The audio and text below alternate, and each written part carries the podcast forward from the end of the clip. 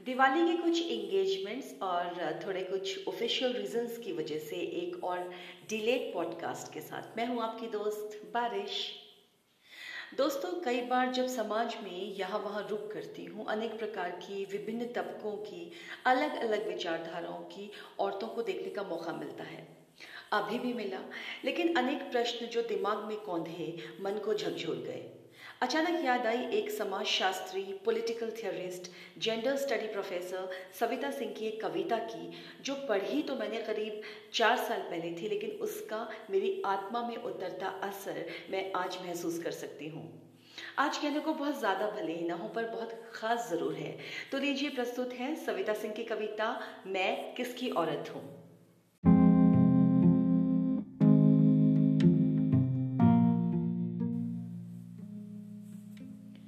मैं किसकी औरत हूँ? कौन है मेरा परमेश्वर? किसके पाँव दबाती हूँ? किसका दिया खाती हूँ? किसकी मार सहती हूँ? ऐसे ही थे सवाल उसके। बैठी थी जो मेरे सामने वाली सीट में रेलगाड़ी में। मेरे साथ सफ़र करती। उम्र होगी कुछ सत्तर, पचहत्तर साल। आँखें धस गई थी उसकी। मांस शरीर से झूल रहा था। चेहरे पर थे दुख के पठार। थी अनेक फटकारों की खाइयाँ।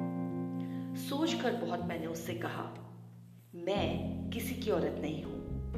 मैं अपनी औरत हूँ, अपना खाती हूँ, जब जी चाहता है तब खाती हूँ। मैं किसी की मार नहीं सहती और मेरा परमेश्वर कोई नहीं। उसकी आँखों में भर आई एक असहज खामोशी। आह, कैसे कटेगा इस औरत का जीवन? संशय में पड़ गई वो। समझकर सब कुछ मैंने उसकी आँखों को अपने अकेलेपन के गर्व से भरना चाहा। फिर हंसकर कहा, मेरा जीवन तुम्हारा ही जीवन है और मेरी आत्मा तुम्हारी ही आत्मा, मेरी यात्रा तुम्हारी ही यात्रा। लेकिन कुछ घटित हुआ है जिसे तुम नहीं जानती। हम सब जानते हैं अब कि कोई किसी का नहीं होता, सब अपने होते हैं अपने आप में लथपथ, अपने होने के हक से लगतक यात्रा लेकिन यही समाप्त नहीं हुई। अभी पार करनी है कई और खाइयाँ फटकारों की। दुख के एक दो और समुद्र, पठार यातनाओं के अभी और दो चार। जब आखिर आएगी वो औरत, जिसे देख तुम और भी विस्मित होगी, भयभीत भी शायद। रोगी उसके जीवन के लिए फिर हो सशंकित। कैसे कटेगा इस औरत का जीवन, फिर से कहोगे तुम?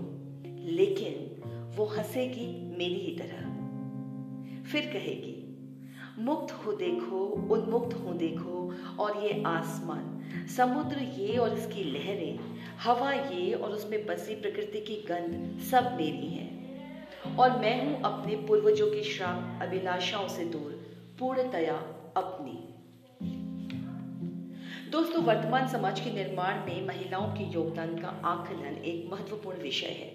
आपसे सभी से ये विनती करती हूँ कि महिलाओं की किसी भी रूप में, किसी भी तरह से, किसी भी परिस्थिति में कृपया अवहेलना ना करें। फिर मिलूँगी next Wednesday till then keep the faith